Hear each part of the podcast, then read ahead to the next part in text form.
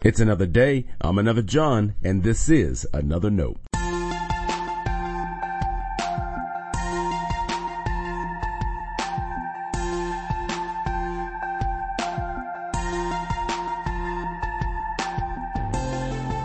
All I want for Christmas are beautiful feet.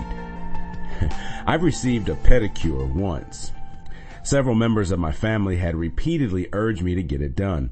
They'd tell me about how I'd enjoy it and what a treat it is. And after refusing for quite a while, because that's not what a guy like me does, I finally caved in.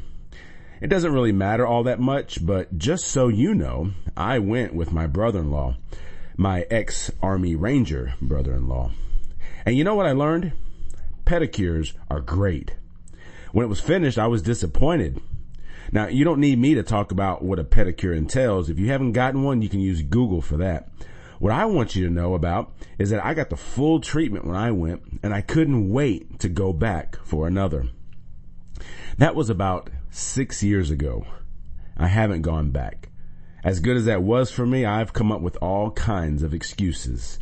Now, I'm not dropping Christmas gift hints, by the way, but I am making a Christmas wish.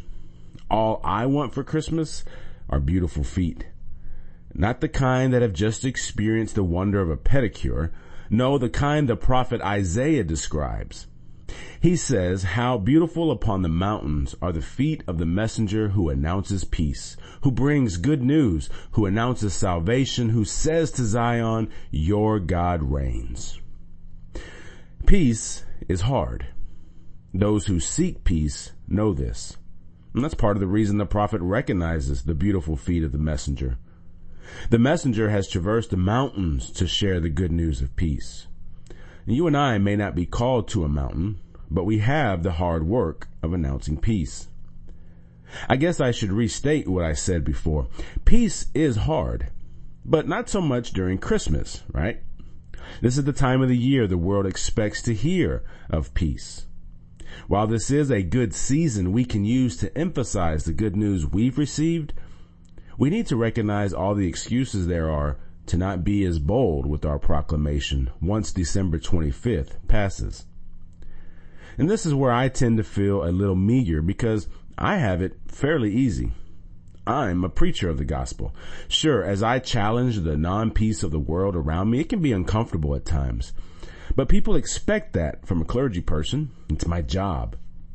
You are the one who has it more difficult.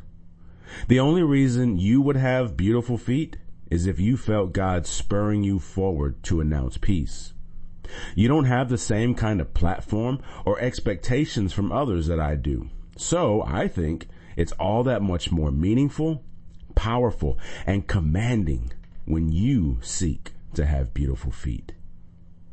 I don't know what your Christmas wish list looks like, but I think having beautiful feet on there is a way to honor God, celebrate Christ, and transform the world. Stay blessed.